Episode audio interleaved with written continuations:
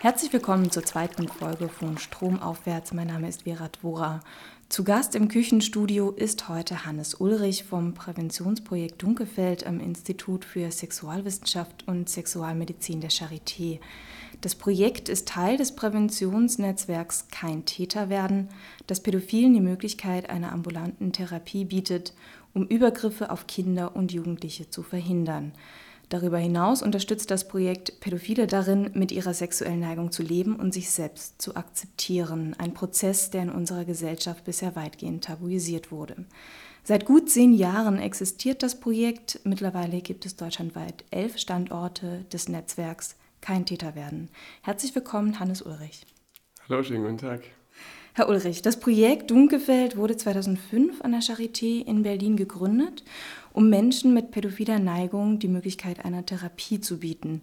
Davor wurden solche Therapien meist nur bereits verurteilten Sexualstraftätern angeboten. Für Männer, die sich Kindern und Jugendlichen hingezogen fühlten, aber keine sexuellen Übergriffe begehen wollen, ähm, ergab sich erst durch ihr Projekt die Möglichkeit, therapeutisch mit ihrer Neigung umzugehen.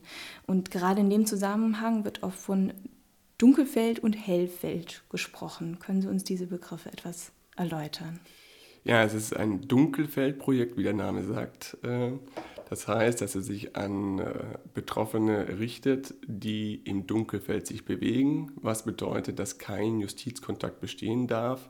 Justizkontakt im Sinne einer laufenden Strafanzeige, eines laufenden Verfahrens oder auch Bewährungsauflagen. Das heißt, sollte ein Justizkontakt derzeitig bestehen, dann muss der erst abgegolten werden. Das heißt, sämtliche Bewährungsauflagen und Strafen müssen bezahlt werden.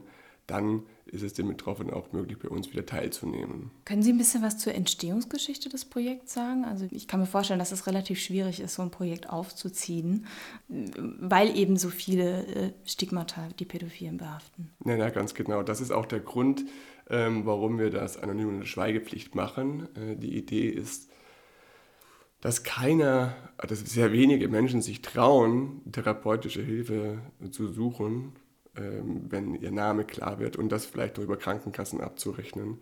Ähm, ich glaube nicht, dass es irgendwas gibt, was weltweit mehr stigmatisiert wird als dieses Thema Pädophilie. Es ist auch damit einhergehen, weil es gleichgesetzt wird mit dem äh, Kinderschänderbegriff. Ja, es wird nicht unterschieden zwischen einem Pädophilen und einem Kinderschänder, das wird äh, äquivalent verwendet.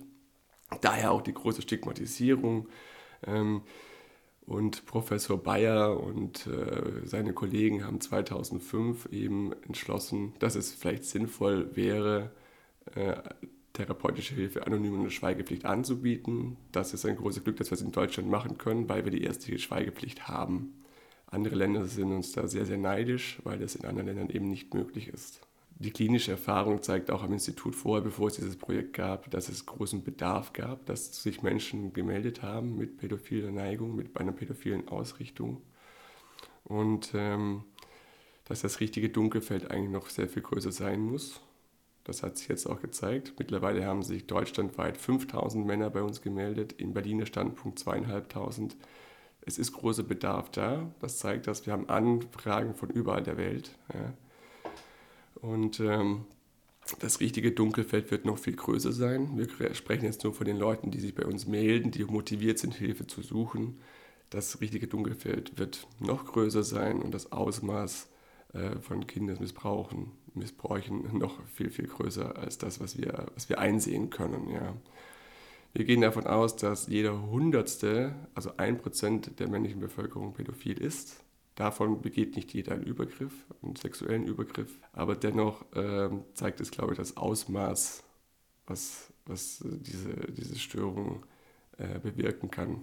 Sie haben das gerade schon angesprochen, ähm, ist auch etwas, was mir ganz wichtig ist zu Beginn des Interviews, ähm, dass es sich bei Pädophilie um keine Krankheit handelt, ähm, und es eben auch nicht gleichzusetzen ist mit Kindesmissbrauch es in dem Sinne eben kein juristischer Begriff ist.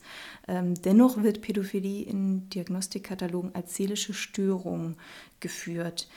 Wie gehen Sie äh, in dem Projekt mit dem Begriff Pädophilie um? Wie klassifizieren Sie den Begriff? Ja, die ganzen psychischen Krankheiten wurden ja im ICD-10, das ist das Klassifikationssystem der Weltgesundheitsorganisation, Im ganzen psychologischen Bereich wurde der Begriff der Krankheit abgelöst äh, in Störung. Pädophilie für uns, wir wissen es nicht, was es wirklich ist, wo es herkommt. Äh, da sind wir, steckt die Wissenschaft noch in den Kinderschuhen. Ja. Es ist vielleicht eine Laune der Natur. Wir sehen keinen evolutionären Vorteil darin. Ähm, wichtig für uns ist, dass wir unterscheiden zwischen einer Pädophilie und einer pädophilen Störung. Es gibt Menschen, die diese pädophile Ausrichtung haben, die gar, überhaupt gar keinen Leidensdruck haben. Die sagen, ja, es ist ein Teil von mir, aber es stört mich nicht. Ich komme trotzdem ganz gut klar in meinem Leben. Ich kann auch Sexualität und Beziehungen mit Erwachsenen dennoch ausführen. Es beeinträchtigt mich gar nicht. Und ich äh, bin auch keine Gefahr für, für einen Übergriff. Ja? Es kommen für mich nie in Frage Kinderpornografie, was wir als, was wir als Missbrauchabbildungen bezeichnen, zu konsumieren oder einen Real-Life-Übergriff zu begehen. Dann würden wir nicht von Störung sprechen, weil keine Fremdgefährdung besteht und kein Leidensdruck. Aber natürlich die Betroffenen, die zu uns kommen und Hilfe suchen, bei denen besteht ein Leidensdruck und deshalb reden wir in dem Fall von einer pädophilen Störung, nicht von einer Pädophilie per se. Die sexuelle Präferenz entwickelt sich im Laufe der Pubertät. Also ähm, ob ein Mensch homo- oder heterosexuell orientiert ist, welches Körperschema der begehrte Mensch haben soll. Es ist ein Entwicklungsprozess, der da stattfindet, der sich für das Individuum in, in einem schrittweisen Erkennen und Wahrnehmen dessen zeigt, was er oder sie als sexuell ansprechend oder erregend empfindet. Ähm, es gibt aber Studien, die Hinweise auf erbliche Auslöser für Pädophilie vermuten. Was, ist, was halten Sie davon? Ja, das ist es. Wir tappen da sehr, sehr im Dunkeln, was die Äthiologie, also die Genese, also die Entstehung von Pädophilie angeht. Äh, es gibt, wie Sie sagen, Hinweise darauf, dass die Genetik äh, ein, ein Faktor ist. Ja. Ähm, das ist aber nicht ausreichend. Wir gehen deshalb von einem biopsychosozialen Genesemodell aus. Das bedeutet, dass drei verschiedene Faktoren aus drei verschiedenen Bereichen äh, zusammenwirken müssen, damit äh, sowas entsteht. Ähm, die genetische Disposition alleine wird nicht ausreichen. Man kann sich so vorstellen, dass diese genetische Disposition so einen Spielraum öffnet. In diesem Spielraum müssen aber noch psychologische und äh, soziale, soziologische Komponenten dazukommen, damit dann äh, im Laufe der Pubertät sich dann final eine Pädophilie manifestiert, die dann über den restlichen über die restliche Lebensspanne sehr, sehr stabil bleibt, wie die anderen sexuellen Orientierungen, Homosexualität oder Heterosexualität eben auch. Ja. Ein anderer Faktor wären dann noch sogenannte Umwelteinflüsse. Da gab es auch einige Studien dazu, die da einen Zusammenhang zwischen dem familiären Umfeld oder auch Missbrauch in den, in den eigenen Familien ähm, genau. zugrunde haben.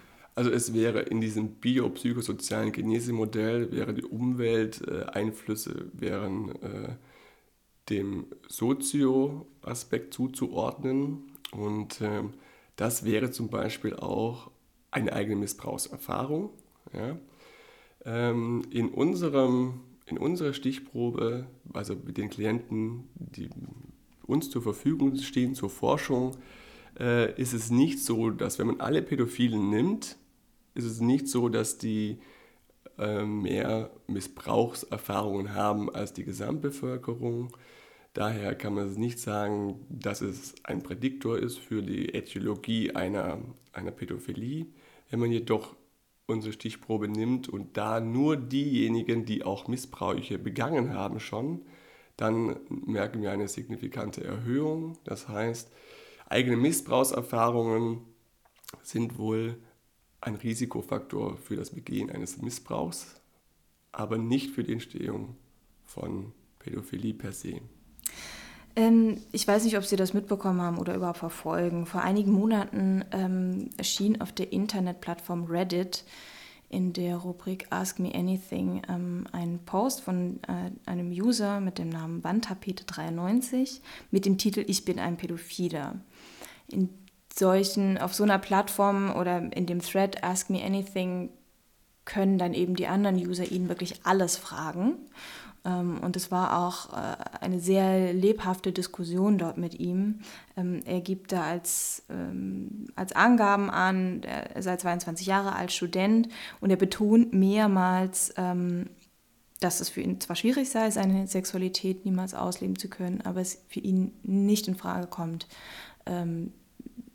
ein Kind zu missbrauchen, weil er dem Kind einfach nicht schaden möchte durch ihn bin ich eigentlich auch auf das Projekt Dunkelfeld gestoßen. Äh, das, also ich habe es davor schon mal gehört, aber dann habe ich mich da noch mal reingelesen. An wen richtet sich denn das Projekt dann konkret? Wenn er sagt, er findet das Projekt gut, er braucht es aber nicht, also er braucht diese Therapie nicht, er hat sich da sozusagen unter Kontrolle. An wen richtet sich das Projekt? Bei diesem Nutzer würde man dann sagen, er ist pädophil, äh, er hat eine Pädophilie, aber würde nicht von einer pädophilen Störung reden, was ich vorhin erwähnte, weil er keinen Leidensdruck hat und super klarkommt damit und auch keine Gefahr für andere darstellt. Genau. Unser Projekt richtet sich an alle Pädophile. Ähm, also das übergeordnete Ziel ist natürlich zunächst Kindermissbrauch zu verhindern, mittelbar und unmittelbar, also in Real Life oder durch den äh, Konsum von Missbrauchsabbildungen. Und ähm, das zweite große Ziel ist natürlich, den Menschen, den Betroffenen, ein adäquates Leben zu ermöglichen. Ja. Diese Menschen in der Regel betrachten sich selber als Monster, stigmatisieren sich selber, sie sind äh, der Abschaum der Gesellschaft. Und ähm, die Pädophilie, die Pädophilie-Störung nimmt einen großen Bestandteil in ihrem Leben ein. Und äh, es gehört eben auch zu unserer Therapie, diesen Menschen klarzumachen, dass sie zu 99 Prozent sind wie jeder andere, dass sie nur ein kleiner Teil, das ist die sexuelle Präferenz, von anderen Menschen unterscheidet und dass sie das alleine noch nicht zum Monster macht. Erstens können sie gar nichts dafür, für ihre Präferenz. Äh, unsere sexuelle Präferenz ist Schicksal und keine Wahl. Wir suchen uns das nicht aus. Kein Mensch kann stolz darauf sein, heterosexuell zu sein. Es ist keine Leistung, er hat nichts dafür getan. Es ist Schicksal und keine Wahl. Dennoch ist es natürlich wichtig, ähm, das Verhalten zu kontrollieren. Ja? Wir sind nicht verantwortlich für unsere Fantasien, aber wir sind verantwortlich für unser Verhalten. Und das muss den Menschen beigebracht werden, dass sie per se für ihre Präferenz nichts können und dafür auch nicht verurteilt werden dürfen und deshalb sich auch nicht selber verurteilen oder beurteilen sollen, nur aufgrund von ihren Fantasien und ihrer Präferenz. Und das ist eben Teil der Therapie, zu sagen, hey, du bist nicht nur pädophil, du bist auch ein toller Vater, du bist ein toller Kumpel, du bist hilfsbereit, äh, den Fokus auf andere Dinge zu richten, dass die Pädophilie eben nicht mehr 90 Prozent des Tagesgeschehens einnimmt. Es gab vor ähm, wenigen Monaten ähm, den Fall des Silvio S., der ähm, wegen des Mordes an den beiden Jungen Elias und Mohammed verurteilt wurde. An dem Fall war ganz interessant, dass der Gutachter in dem Prozess ähm, das so formuliert hat, also auch der CWS wurde in Medien als, als pädophil und Kinderschänder ähm, deklariert, aber der Gutachter hat in dem Fall eben gesagt, dass es sich um eine Ersatzhandlung handelt, wie etwa 60 Prozent ähm, der sexuellen Übergriffe auf Kinder ähm, sogenannte Ersatzhandlungen sind. Der Gutachter hat es so formuliert, wenn ich Sexualität will mit Frauen oder mit Männern, aber nicht zum Ziel komme, denke ich mir einen Umweg aus, um mein Bedürfnis zu realisieren. Und bei Kindern war demnach der geringste Widerstand zu erwarten. Es handelt sich da also auch um Machtgefälle. Sie formulieren das auf ihrer Internetseite so, nicht jeder Pädophile begeht sexuellen Kindesmissbrauch und nicht jeder Sexualstraftäter ist pädophil. Wie stellen Sie, wenn ähm, jemand auf Sie zukommt, auf, auf das Projekt zukommt, fest, ob derjenige pädophil ist oder eine pädophile Störung hat. Hm. Genau, ich möchte vielleicht vorhin nochmal auf diese Ersatzhandlung eingehen, auf diesen Begriff der Ersatzhandlung, den ich persönlich nicht so sehr angemessen finde, weil das immer auch, um das krass zu formulieren, Schlag in die Fresse ist für Opfer. Ja, wenn ein Opfer das hört, das war eine Ersatzhandlung, dann äh, fühlt sich das sehr, sehr erniedrigend an. Aber es ist genau deshalb auch schon äh, adäquater Begriff, weil weil die Kinder dann als Ersatz hergenommen werden. Ja, das ist resultierend aus äh, Persönlichkeitsstörungen, äh, Intelligenzminderungen, äh, anderen Behinderungen. Das heißt, ich kann bei Gleichaltrigen nicht landen und nehme dann als Ersatz eben äh, ein Kind, weil das das leichteste Opfer ist. Ja. Und das sind eben zwischen 50 und 60 Prozent, je nach Studienlage, je nach Kohorten, äh, sind das eben Ersatzhandlungen und nicht aus pädophiler Intention begangene Übergriffe. Und die sind auch in der Regel sehr viel brutaler. Ja. Das ist auch dieser, dieser Mord. Also ich hatte, als ich das gesehen habe, war mir direkt klar, dass es kein Pädophiler ist. Ein Pädophiler wäre nie so brutal. Die Pädophilen verlieben sich in, ihre, in die Kinder und möchten Beziehungen. Das ist alles auf einer sehr zärtlichen und einer sehr intimen äh, Basis läuft das ab. Wir kriegen den Unterschied relativ schnell raus. Ähm, wir machen ein Explorationsgespräch, eine Sexualanamnese, die dauert so circa zwei Stunden. Und da liegt ein Fokus darauf, auf den sexuellen Fantasien, vor allem auf den sexuellen Begleitfantasien während der Masturbation und dann noch im Speziellen die präorgastischen Gedanken, das heißt, welche Gedanken kommen einem in den Sinn kurz vorm Orgasmus? Und wenn in diesem ganzen Spektrum Kinder keine Rolle spielen, dann können wir es relativ sicher ausschließen, dass es sich um eine, um eine Pädophilie oder eine pädophilie Störung handelt. Wir haben dann noch andere Mittel. Wir machen auch noch so eine kleine Computertestung und die korreliert dann in der Regel immer mit unserer Einschätzung. Man muss auch sagen, die Menschen, die zu uns kommen, sind hoch motiviert. Die haben überhaupt keinen Grund zu lügen. Die kommen freiwillig und wollen freiwillig Hilfe. Ähm, das macht uns erstens Diagnose und vor allem auch den Therapieerfolg viel, viel leichter als jetzt unsere Kollegen der Forensik, die ähm, Straftäter bekommen, die in der Regel eine Therapie als Auflage bekommen und daher die Motivation natürlich eine ganz andere ist als bei uns. Wenn äh, der Betroffene, wie Sie ja gerade sagen, ähm, der freiwillig kommt, ähm, offiziell bestätigt bekommt, pädophil zu sein, den Verdacht hatte er dann wahrscheinlich schon länger. Wie geht es dann nach dieser Eingangsdiagnose für ihn weiter? Wenn die Diagnose einer Pädophilie äh, gestellt wird, das heißt auch ein Einschluss in unser, in unser Projekt, also Pädophilie alleine reicht nicht aus, es muss noch klar sein, dass es kein Hellfeld ist, ja, dass es kein Justizkontakt besteht und äh, dass keine andere psychiatrische Erkrankung gerade vorherrscht, die zuerst behandelt werden müsste, Schizophrenie, schwere Depression. Ähm, dann findet eine sogenannte Psychoedukation statt. Das sind eine, ist eine Informationsveranstaltung über vier Termine, wo in erster Linie der aktuelle Forschungsstand über Pädophilie den Betroffenen vermittelt wird, wo auch Grenzen und Möglichkeiten der Therapie vermittelt werden. Und im Anschluss dieser vier Sitzungen findet ein Einzelgespräch statt und dann eine Zuteilung zu den vier laufenden Gruppen, die wir derzeit haben. Ähm, die zehnjährige klinische Erfahrung hat gezeigt, dass es sinnvoll ist, ähm, Leute zu trennen, die bereits eine Straftat gemacht haben, von Leuten, die äh, noch nie irgendwas gemacht haben, noch niemals Kinder, also Missbrauchsabbildung im Internet konsumiert haben, ähm, dass die mit einer ganz anderen Motivation, mit einer ganz anderen Intention in die Therapie gehen, mit ganz anderen Zielen. Deshalb haben wir die Gruppen getrennt nach, ich sage jetzt mal so, nach Schweregrad und äh, nach deren Zielen. Ja. Und dann muss eben nach der Psychoedukation wird dann geguckt, wo der jeweils Betroffene am besten, in welche Gruppe der am besten passen würde.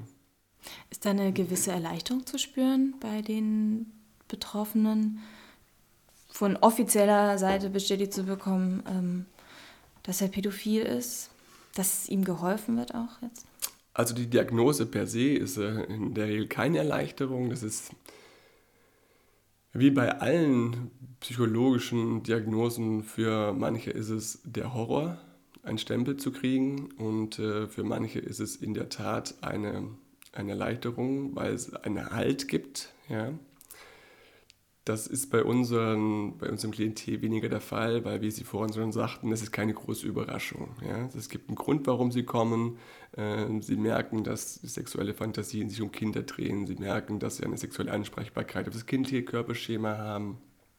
Und vielleicht haben Sie auch schon Kinderpornografie im Internet benutzt oder haben auch im schlimmsten Fall auch schon Übergriffe begangen. Das heißt, es ist keine, keine äh, große Überraschung, dass sie diese Diagnose bekommen. Was eine große Erleichterung ist, ist erstmal, dass sie nicht beurteilt und verurteilt werden. Ja?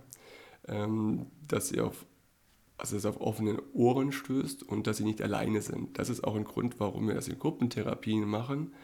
Äh, es ist eine unglaubliche Erleichterung für die Betroffenen zu merken, dass sie nicht alleine sind. Es gibt noch andere mit der Problematik und ähm, das nimmt mal schon mal ein bisschen diese, diese krasse Eigenstigmatisierung, diese Selbstbeurteilung. Es ist keine Seltenheit, dass sie sich als Abschaum der Menschheit, als Monster bezeichnen. Und wenn sie da merken, sie werden von anderen eben nicht so betitelt, dann ist das schon eine große, große, große Erleichterung. Und das ist der erste Schritt, der sie dann auch dazu motiviert, wiederzukommen und in der Therapie auch wirklich teilzunehmen. Nach der nach dieser Eingangsdiagnose, die Sie da ähm, durchführen, konnte man bisher nur bei einer Frau feststellen, dass sie ähm, pädophil ist. Dennoch kommt es aber zu sexuellen Übergriffen äh, auf Kinder durch Frauen. Wie können Sie sich das erklären, dass es bei Frauen so selten ist? Also die Diagnose der Pädophilie konnten wir in der Tat nur bei einer Frau bislang äh, stellen. Es haben sich nur 18 Frauen bei uns gemeldet im Laufe der zehn Jahre und äh, über 5000 deutschlandweit an unserem Projekt Männer. Ja, also das ist ein großes, großer Unterschied. Ähm, das wird nicht alleine daran liegen, dass wir in dem Namen kein Täter werden, das generische Maskulin, Maskulinum verwenden, Täter und nicht Täterin. Das war bewusst so, weil die forensische Forschung auch zeigt, dass es sehr, sehr wenige äh, weibliche Menschen gibt mit der Diagnose Pädophilie und dass Paraphilien an sich, ja, worunter zum Beispiel Voyeurismus gehört oder Exhibitionismus, eher eine Männerdomäne ist. Ja, das ist bei Frauen allgemein sehr, sehr, sehr, sehr viel weniger verbreitet. Deshalb ist es für uns keine Überraschung, dass sich so wenige Frauen melden und deshalb rechtfertigt das auch eben äh, das generische Maskulinum im Titel, weil wir nicht davon ausgegangen sind, dass sich viele Frauen melden werden. Ähm, es gibt auf äh, ihrer Internetseite eine Rubrik mit dem Titel Innenansichten. Dort finden sich Videos mit Aussagen von Therapieteilnehmern, die natürlich anonymisiert wurden und nachgesprochen wurden, ähm, immer versehen mit, mit einem Namen, dem Alter und dem Beruf, wo man auch sehr schön sehen kann, das geht quer durch die Gesellschaftsschichten, also Lehrer und Kraft, äh, Kraftwagenfahrer und äh, ist alles dabei. Ja. Ähm, ich würde an der Stelle einen kurzen Ausschnitt äh, spielen aus den Innenansichten in der Therapie. Äh, so heißt dieses Video. Und wir sprechen dann gleich noch darüber. Eine letzte Hürde waren die ersten Sitzungen. Vor allem die allererste, da ich mir nicht vorstellen konnte, wie es sein würde, andere Männer mit meinem Problem kennenzulernen. Aber sehr schnell merkte ich, dass es mir gar nicht so schwer fiel, mich in der Runde zu öffnen. Ich hatte noch nie mit jemandem so darüber gesprochen und wusste nicht, wie Therapie ist. Mir war auch bange, weil die Therapeutin eine Frau war. Dann habe ich mich gewundert, wie leicht mir das Reden fiel, weil wir in der Gruppe alle dasselbe Problem haben. Wir sind alle pädophil. Sie haben das vorhin auch schon angesprochen, dass es Sinn macht, ähm, das in der Gruppe zu machen wie so ein Auffang, das wäre wie ein Auffangnetz eigentlich fungiert. Aber ich kann mir vorstellen, bisher war alles anonym für die Teilnehmer, für die Betroffenen, die sich gemeldet haben. Und jetzt äh, ist es die letzte Hürde, aber auch die größte Hürde, denn sie sehen sich allein rein optisch anderen gegenüber. Ähm, natürlich ist es ein, ein, verbindendes Element, alle, haben, alle sitzen im gleichen Boot sozusagen. Ähm, aber es ist bestimmt doch eine Entblößung, wenn man das erste Mal in diese Gruppe kommt. Ganz genau. Da haben auch einige Angst vor, das stimmt. Äh, in dem Erstgespräch sagen die, äh, alles, alles außer Gruppe. Ich kann mir nicht vorstellen, dass in einer Gruppe, mein Problem in einer, in einer Gruppe zu thematisieren. Es war schon schwer genug, mich vor Ihnen zu offenbaren beim Erstgespräch. Es war schwer genug, hier anzurufen überhaupt. Ja. Und das ist eine große Hürde, da gebe ich Ihnen vollkommen recht. Aber wenn es dann passiert ist, dann ist es eine unglaublich krasse Erleichterung. Ja? Äh, die, Über die Erleichterung überwiegt auf jeden Fall schon bei der ersten Sitzung, wenn ein Austausch stattfindet. Ähm, das ist dann auch unsere Aufgabe, den Teilnehmern den Vorteil zu erklären und versuchen ihnen die Angst zu nehmen. Das klappt, in der Regel klappt das sehr gut. Manchmal klappt das nicht. Da muss man dann noch ein Gespräch mit den Menschen führen und gerade diese Innenansichten, die wir gerade gehört haben, auch nochmal vielleicht vermitteln, damit sie ein bisschen mehr Vertrauen fassen. Ja. Aber ähm, wenn es einmal passiert ist, wenn sie einmal in der Gruppe sind, danach sind sie alle, alle super erleichtert. Ja. Einmal da zu sein und zu merken, ich bin nicht allein, die anderen haben auch das Problem, ähm, das ist die größte Erleichterung schlechthin.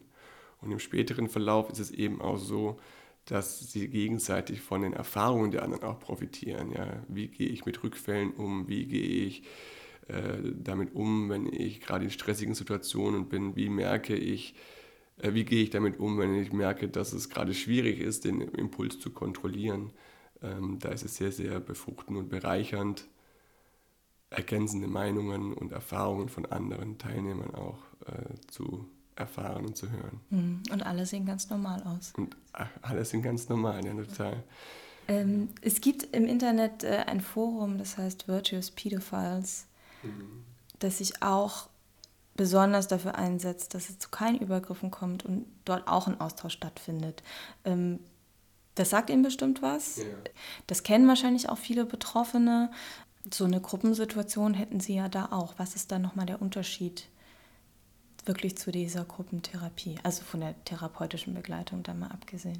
Ich kenne diese Plattform und ich halte die auch für sehr sinnvoll. Ja, also es tut mir immer leid, wenn ich Anfragen, wenn wir Anfragen aus dem Ausland leider darauf äh, hinweisen müssen, dass es nur das gibt als Angebot im nicht deutschsprachigen Bereich.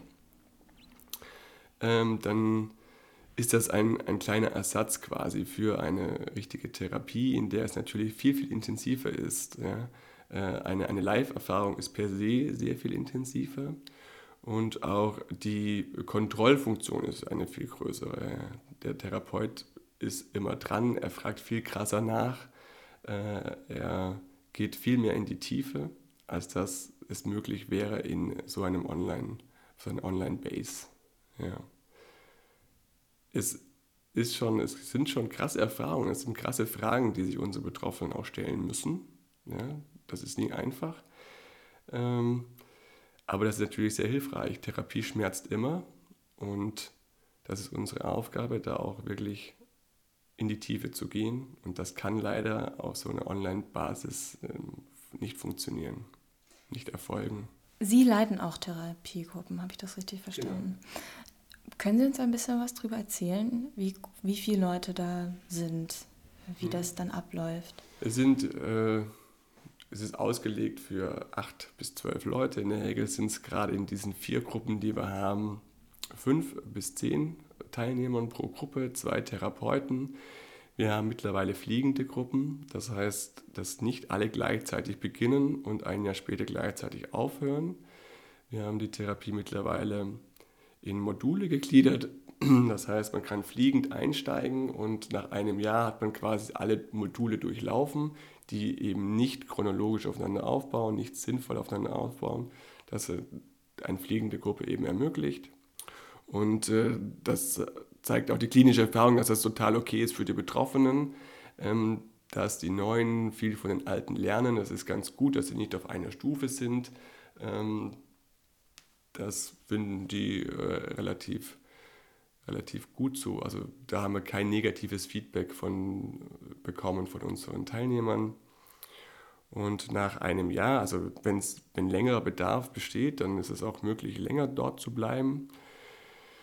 In der Regel ist es so, dass ja, nach einem Jahr eben diese Therapie dann beendet wird. Dann wird ein Einzelgespräch stattfinden. Es besteht dann die Möglichkeit einer Teilnahme der Nachsorgegruppe, die findet weniger frequent statt, alle drei Wochen nur noch, nicht mehr wöchentlich, dauert auch zwei Stunden. Ähm, ich würde es als, naja, moderierte Selbsthilfegruppe beschreiben, in der eben Problemverhalten, Problemsituationen äh, immer wieder diskutiert werden können mit anderen Teilnehmern, wo auch das Erlernte in der Therapie immer wieder frisch gehalten werden kann und frisch gehalten wird. Und natürlich, wenn sonst, auch wenn die wenn kein Bedarf der Nachsorgegruppe momentan da ist, die Betroffenen dürfen sich immer wieder bei uns melden, wenn sie irgendwelchen Bedarf haben. Es sind auch Einzelgespräche möglich, Angehörigengespräche. Da sind wir relativ offen und versuchen, so gut wie möglich eine adäquate Versorgung leisten zu können. Wie ist es denn gerade mit den Angehörigen, die ähm, die davon wissen, beziehungsweise Betroffenen, die gern ihren Angehörigen davon erzählen wollen. Ich kann mir gut vorstellen, dass es in den Gruppen auch ein großes Thema ist. Dass, da wird da eine Hilfestellung geben, wie man sich outet. Mhm. Das ist eben auch wieder ein ganz großer Vorteil der Gruppentherapie, dass man von den Erfahrungen der anderen profitiert. Es ist ein großes Risiko, sich zu outen, egal ob das seine Eltern sind, ob das seine äh, Nachkommen sind, ob das sein Partner ist, Partnerin oder enge Freunde. Es ist ein Risiko. Nichts wird weltweit, glaube ich, mehr stigmatisiert als äh, das Thema Pädophilie. Ähm, und da werden unterschiedliche Erfahrungen gemacht. Also es gab vereinzelt wirklich auch solche Dinge, dass sich dann der Partner getrennt hat oder dass sich Freunde abgewendet haben. Das ist aber eher die Ausnahme. In der Regel ist es so, dass sie Unterstützung erfahren und dass das als sehr hilfreich eben angesehen wird. Und das macht natürlich den anderen auch Mut, den Schritt zu wagen und ein Coming-out zu vollziehen. Da kann ich mir eben vorstellen, dass wenn man sich selbst so eine lange Zeit als, wie Sie gesagt haben, Monster sieht, dass man mit so einer Reaktion dann vielleicht gar nicht rechnet, dass das akzeptiert wird. Ganz genau. Also es gibt eine aktuelle Studie vom letzten Jahr von der TU Dresden, was die Stigmatisierung angeht. Und ähm, das geht so, da werden Menschen befragt, können Sie sich vorstellen, mit einem Menschen, der pädophil ist, aber noch nie einen Übergriff begangen hat, ein guter Freund zu sein und dann wird es immer weniger bekannter Nachbar und am Ende steht dann sowas wie, äh, er muss kastriert werden oder den Tod.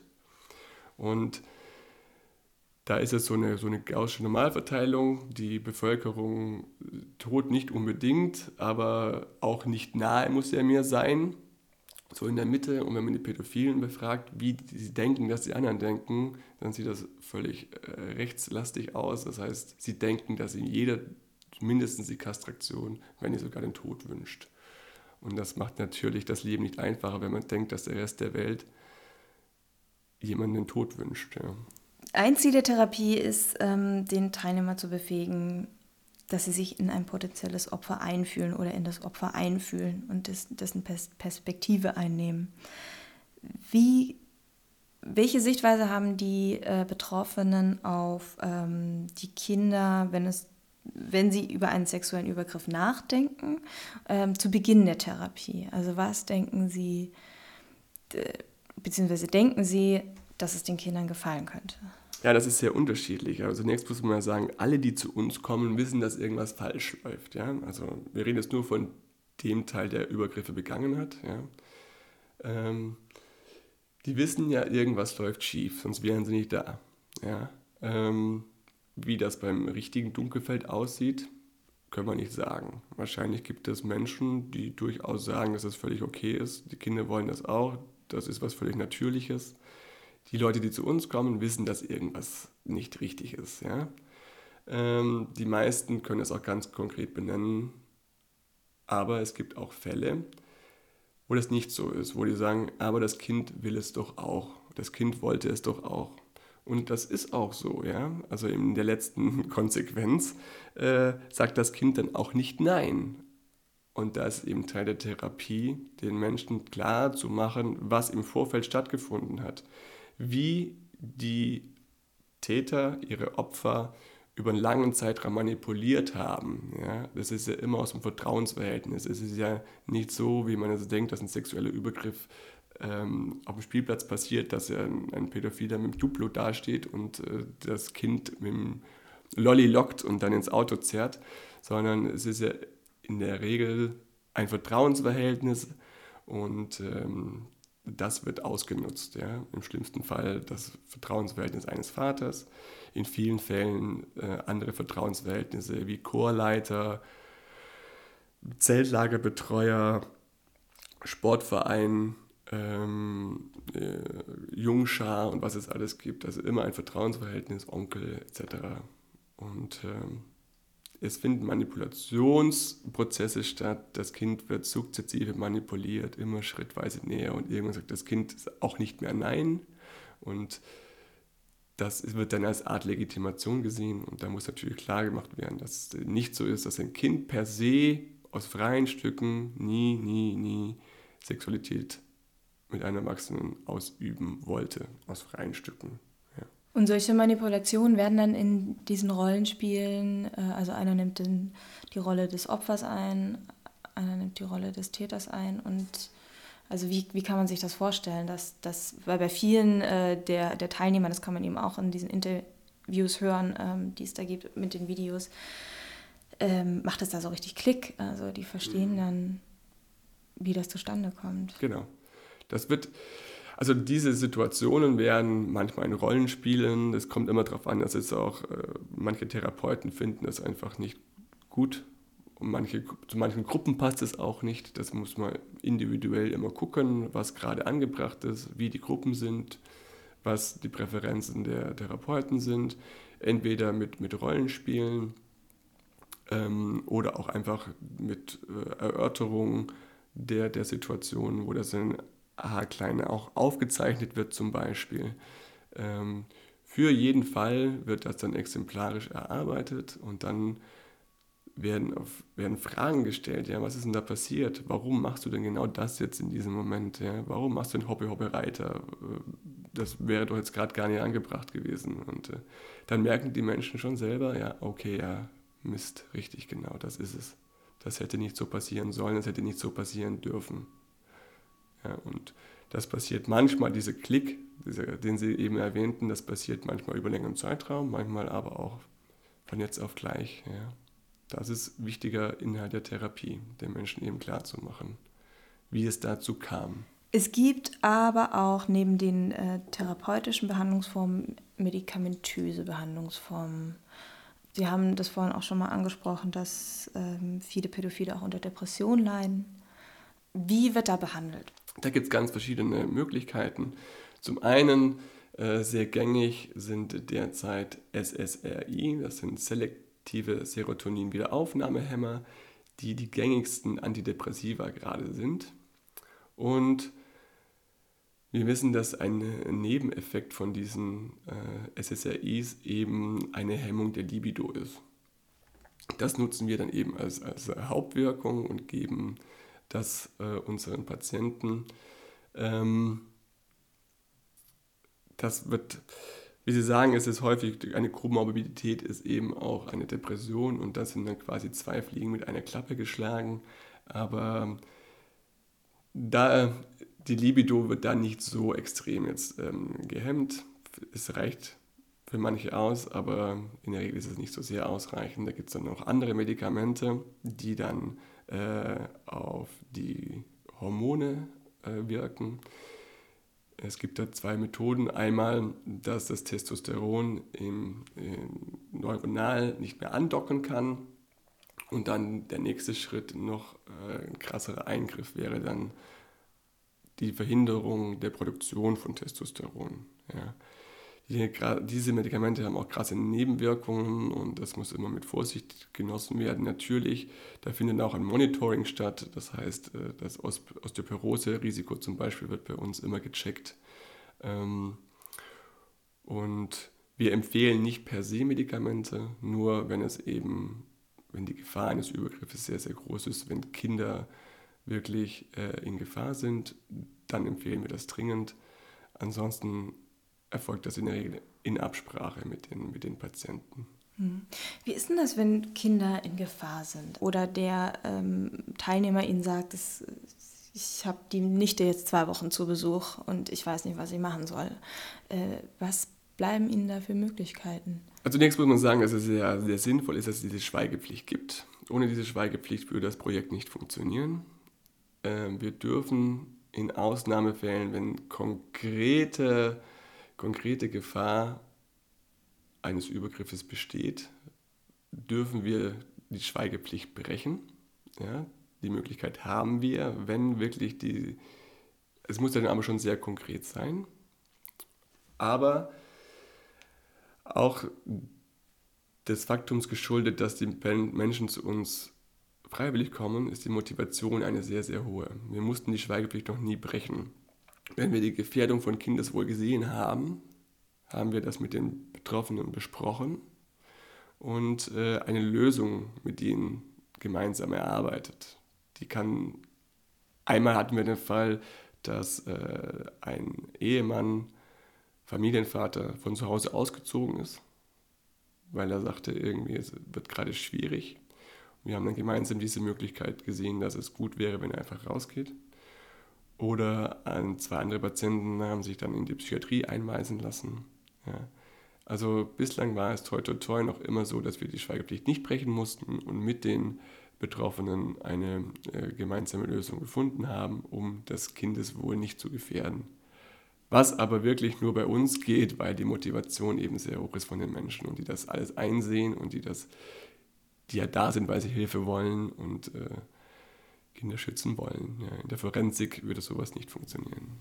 Das ist ja dieser zweifache Leidensdruck eigentlich. Also einmal kann ich ähm, als, als Pädophiler die Sexualität nicht ausleben und ich kann es auch niemandem sagen.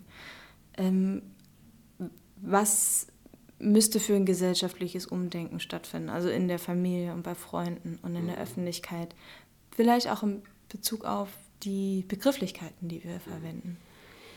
Ja, das ist eine sehr gute Frage und ähm, Zunächst mal, was die Begrifflichkeiten angeht, ist es total wichtig, super wichtig zu unterscheiden zwischen einem Pädophilen und einem Sexualstraftäter. Ja, das haben wir jetzt mehrfach erwähnt schon, dass nicht jeder Pädophile Straftaten begeht und dass Pädophilie Schicksal ist und keine Wahl. Kein Mensch sucht sich aus, pädophil zu sein. Ja. Das ist ein scheiß Schicksal, wenn man sich vorstellt, dass man seine Sexualität nie ausleben darf ähm, macht es das Leben nicht einfacher. Und dazu kommt, ähm, dazu kommt eben noch die Stigmatisierung. Ich habe schon dieses schlechte Los jetzt, ja. Ich, ich, merke, dass ich pädophil bin. Oje, oje, oje. Ich möchte, mir ist völlig klar, dass es nicht einvernehmlich zu sexuellen Handlungen mit Kindern kommen kann. Mir ist völlig klar, dass ich, wenn ich Kinderpornografie nutze, dass ich damit ähm, mittelbar auch Kindern schade. Würde ich nie machen. Das ist mir völlig klar. Ich kann meine Sexualität nicht ausleben und trotz dieses schlechten Schicksals, dieses, äh, diesen unheimlich krassen Belastungen, kann ich es niemand sagen, weil ich dann noch als Straftäter, als, als Sexualstraftäter abgestempelt werden würde, weil die Gesellschaft nicht unterscheidet. Und wir wissen eben auch, dass, die, dass der soziale Rückhalt ein unglaublich krasser Schutz ist vor, vor Übergriffen. Wenn ich sozial integriert bin, dann habe ich weniger den Drang, weniger das Bedürfnis, sexuell Übergriffe zu begehen. Es ist ein super, super Schutzmechanismus, wenn mein soziales Umfeld, mein nahes Umfeld davon Bescheid weiß.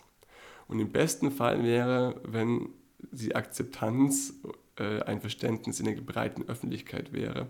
Vielleicht an einem Beispiel. Wenn äh, mein Nachbar zu mir kommt und sagt, pass mal auf meine Kinder auf. Und ich sage, ähm, nee, das, ist, Risiko ist mir zu groß, ich bin pädophil, das möchte ich nicht. Dann würde ich ja super verantwortungsbewusst mit der Situation umgehen, äh, müsste eigentlich auf Dankbarkeit stoßen. Dann sagt, oh, mein Nachbar, der ist ein toller, der äh, erkennt das Risiko und handelt verantwortungsbewusst. Aber wenn ich das sagen würde, kann ich natürlich ausziehen zu Hause. Das ist das Problem und da ist auch ein, ein Teil unseres Auftrags, den wir sehen, die Gesellschaft ein bisschen aufzuklären und nicht gleich jeden Pädophilen als Sexualstraftäter abzustempeln. Wenn äh, oder bei vielen Fällen von Kindesmissbrauch fällt schnell der Begriff pädophil, ähm, obwohl, wie gesagt, ähm, diese Neigung eventuell gar nicht vorliegt. Aber es wird auch oft von kinderpornografischem Material gesprochen. Und äh, wir haben, äh, ich habe das zumindest gemerkt äh, im Laufe des Interviews, dass sie dazu Missbrauchsabbildungen sagen oder auf ihrer Internetseite dann auch sogenannte Kinderpornografie verwenden als Begriff. Warum ist das so? Ja, der Begriff Pornografie suggeriert per se, dass alle, dass das Handeln von allen Protagonisten einvernehmlich passiert. Ja? Äh, wenn ich Pornografie konsumiere, dann gehe ich davon aus, dass alles einvernehmlich passiert, was ich dort sehe. Das ist mit Kindern, mit Beteiligung von Kindern mitnichten möglich. Ja? Ein Kind möchte erstens gar nicht Sexualität ausüben, sondern die werden dazu missbraucht, dazu genötigt, das zu machen. Und zweitens können sie das Ausmaß äh, der Verbreitung dieser, dieser Materialien gar nicht einschätzen. Deshalb funktioniert es, ist es eben kein Einvernehmen. Es kann nicht einvernehmlich passieren und daher ist Pornografie für uns aus unserer Sicht nicht, nicht adäquat. Es handelt sich bei jeder Darstellung um Missbrauchsdarstellung. Die Kinder werden missbraucht ähm, für eigenen Nutzen, für kommerziellen Nutzen und es, äh, es, das Kind handelt nicht aus freien Stücken. Das ist ein Euphemismus eigentlich. Total, genau richtig. Ähm, die Polizei in Hagen im Ruhrgebiet rief letztes Jahr Eltern dazu auf, keine Fotos ihrer Kinder ins Internet zu stellen. Ähm, mit, auf einem Facebook-Post haben sie da geschrieben, hören Sie bitte auf, Fotos Ihrer Kinder für jedermann sichtbar bei Facebook und Co. zu posten. Auch Ihre Kinder haben eine Privatsphäre. Wie sind da Ihre Erfahrungen, wenn Sie da so Einblick in das Material haben, das vielleicht auch ähm, die Teilnehmer Ihrer ähm, Therapien haben? werden solche Urlaubsfotos vom Strand oder Fotos aus der Badewanne, wird das gesammelt? Mhm. Das ist auch sehr unterschiedlich. Den meisten Teilnehmern ist bewusst, dass sie dieses Material zweckentfremden, wenn sie es als, ich sage jetzt mal landläufig Wix-Vorlage äh, benutzen. Und sie finden das abartig und finden das auch ethisch nicht vertretbar. Sie würden auch nicht wollen, dass solche Bilder von ihren eigenen Kindern oder von nahen Verwandten, von Bekannten für sowas verwendet werden. Andere nutzen das durchaus gerne. Ja? Ähm, FKK-Bilder aus von Facebook-Seiten, aus anderen Netzwerken ähm, für die Masturbation und sehen das als kein Problem an, weil es auch legales Material ist, das nicht dazu produziert wurde, ähm, kein Kind wurde dazu genötigt, kein Kind kommt damit zu Schaden. Ähm, da ist die Ansicht völlig unterschiedlich. Wir selber, wir sind ja keine, keine Rechtsanwälte oder Anwälte, wir sind keine Richter. Ähm, wir, unser Auftrag liegt einfach darin, nicht zu gucken, was rechtens ist oder was nicht rechtens ist, sondern zu gucken, was ist dissexuelles Verhalten und was nicht. Ähm, zum Beispiel kann ein Hoppe-Hoppe-Reiterspiel das, was völlig normal ist, ja, äh, das auch keinen Straftatbestand darstellt, natürlich nicht. Aber das kann sehr sexualisiert sein. Ja, äh, den Leuten klarzumachen, dass es nicht einfach nur wichtig ist zu gucken, was ist rechtens und was ist nicht rechtens, was ist Straftatbestand und was nicht, sondern wenn ich Hoppe Hoppe Reiter mache mit der Intention äh, eines sexuellen Gedankens, dem Kind näher zu kommen, vielleicht noch ein paar blöde Kommentare mache, äh, dann ist das aus unserer Sicht das sexuelles Verhalten und das gilt auch abzuschaffen. Also wir legen nicht den Fokus auf strafrechtliches Material versus nicht strafrechtliches Material, sondern warum mache ich das und warum, äh, welches Ziel habe ich damit, mit welcher, mit welcher Intention mache ich dieses Hopper-Spiel. Und das hat auch mit Abbildungen zu tun. Also ist es total wichtig, da auch ein bisschen Empathie den Menschen beizubringen. Wie ist dieses Bild entstanden? Ist das ein Posingbild? Ist das eine natürliche Haltung, dass dieses Kind da hat oder nicht? Was, was ist die Geschichte zu diesem Bild? Ich würde es noch ganz gern auf ähm, das, den neuen Teil des Projekts zu sprechen kommen. Ähm, PPJ, ähm, das richtet sich an Jugendliche mit sexuellen Auffälligkeiten, bietet auch ihnen eine Therapie, wenn eben die Therapien von Kein Täter werden sich äh, explizit an Erwachsene richtet. Titel der Kampagne ist dabei Du träumst von ihnen. Was hat es damit auf sich, wenn Jugendliche auf Kinder stehen? Es ist mit Sicherheit eine Problematik. Also es resultiert, das ist dieses Präventionsprojekt für Jugendliche resultiert aus den Erfahrungen aus dem Erwachsenenprojekt, ja, was, äh, was ganz klar sagt, dass die Menschen, die Betroffenen, die wussten das in ihrer Pubertät schon, ja. Da haben die noch Anfang noch die Hoffnung, dass sich das wieder verläuft, dass es nur eine Phase ist, ja, dass es äh, sich wieder ändert oder auch, dass ich die Verschiebung, wenn ich jetzt mit 14 merke, dass ich auf einen Achtjährigen stehe, dann habe ich die Hoffnung, dass er vielleicht immer so bleibt, dass meine, meine Präferenz auf sechs Jahre Jüngere ausgerichtet ist. Das heißt, wenn ich da 25 bin, stehe ich auf 19-Jährige und wenn ich 30 bin, auf 24-Jährige, das ist völlig okay. Die haben total die Hoffnung noch. Ähm, leider ist dem dann nicht so, sondern die Präferenz ist eben nach der Pubertät äh, ausgebildet, manifestiert sich und dann über den Rest der Lebensspanne leider, leider relativ stabil. Und aufgrund dessen haben wir gedacht, es ist sinnvoll, äh, die Jungen und Jugendlichen so früh wie möglich abzuholen und so früh wie möglich zu begleiten. Wir geben dann nicht die Diagnose einer Pädophilie. Eigentlich darf man die erst mit 16 geben und äh, die Präferenzstruktur muss fünf Jahre divergent sein. Wir reden da von einer sexuellen Ansprechbarkeit auf Jüngere, auf, äh, auf Kinder, aber wir vergeben nicht die Diagnose einer Pädophilie. Ähm, weil wir eben den Jugendlichen in ihren Entwicklung nicht direkt einen Stempel aufdrücken wollen. Und ähm, ja, der Zulauf ist sehr groß.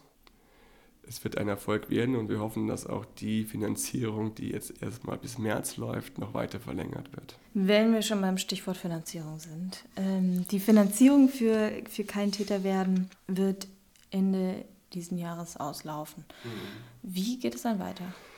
Ja, ich habe vorhin erwähnt, dass wir eigentlich gute Unterstützung von Seiten der Politik haben, dass die die Dringlichkeit und Notwendigkeit des Projektes total verstehen, von äh, Bundesseite sowieso. Äh, wir wurden ja jetzt hauptsächlich vom Justizministerium gefördert.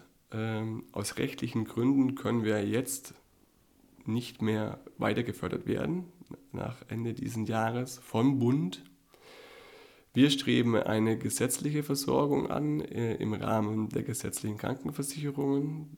Ähm, die Krankenkassen wurden aufgefordert, einen freiwilligen Beitrag zu bezahlen. Das, dem sind sie nicht nachgegangen. Es gibt jetzt wohl Gesetzesentwürfe, dass die Krankenkassen das bezahlen müssen, weil es eigentlich anonym weiter weiterlaufen müsste. Wir denken nicht, dass es über die normale Abrechnung der Krankenkassen so funktionieren würde in diesem Maße.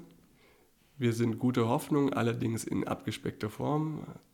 Äh, es werden nicht alle Stellen von unseren Therapeuten weiterfinanziert werden, aber das Wichtigste ist, dass die Grundversorgung von unseren Patienten erhalten und aufrechterhalten bleiben kann. Ja. Hannes Ulrich, vielen Dank für das Gespräch und für die Einblicke, die Sie uns gewährt haben. Ich bedanke mich recht herzlich. Zu Gast bei Stromaufwärts war heute Hannes Ulrich vom Präventionsprojekt Dunkelfeld am Institut für Sexualwissenschaft und Sexualmedizin der Charité. Mehr Informationen dazu findet ihr auf der Website des Projekts kein-täter-werden.de. Zu dem Thema wurde auf Arte letzten Monat eine sehr gute Dokumentation gezeigt mit dem Titel Der pädophile Patient. Die Doku findet ihr auf YouTube und in der Arte Mediathek. Zwei Dinge noch von meiner Seite. Einmal tut es mir sehr leid, dass die letzte Folge Stromaufwärts mit Aline Fussi vor zwei Wochen nicht online gestellt wurde. Unser Interview musste leider aus gesundheitlichen Gründen verschoben werden. Und ich hoffe, dass wir das bald nachholen können. Völlig überwältigt wurde ich von den vielen positiven Reaktionen auf das Interview mit Sick von Schorestein Papier. Ähm, ich glaube, ich habe für die erste Folge stromaufwärts mit etwa 100 Klicks auf den Track auf Soundcloud gerechnet und heute äh, sind wir bei 1100. Also ähm, an dieser Stelle vielen Dank für euer Interesse. Das bedeutet mir wirklich sehr viel. Deshalb möchte ich auch schon die nächste Folge Stromaufwärts ankündigen. Zu Gast ist da Iman Attia. Sie ist äh, Professorin für Diversity Studies, Rassismus und Migration an der Ali Salomon Hochschule und wir werden uns über antimuslimischen Rassismus unterhalten. Diese Folge kommt dann am 10. November online. Stromaufwärts findet ihr online unter stromaufwärts.org, auf Twitter mit dem Handle @aufwärtspod und auf der Facebook-Seite Stromaufwärts. Ihr dürft auf diesen Kanälen followen und liken und kommentieren. Ich freue mich ähm, da wirklich sehr über diese Interaktion und Reaktion von euch, ähm, egal ob positiv oder negativ. Die einzelnen Folgen gibt es wie immer auf Soundcloud zum Downloaden und auf iTunes zum Abonnieren. Ich bedanke mich fürs Zuhören.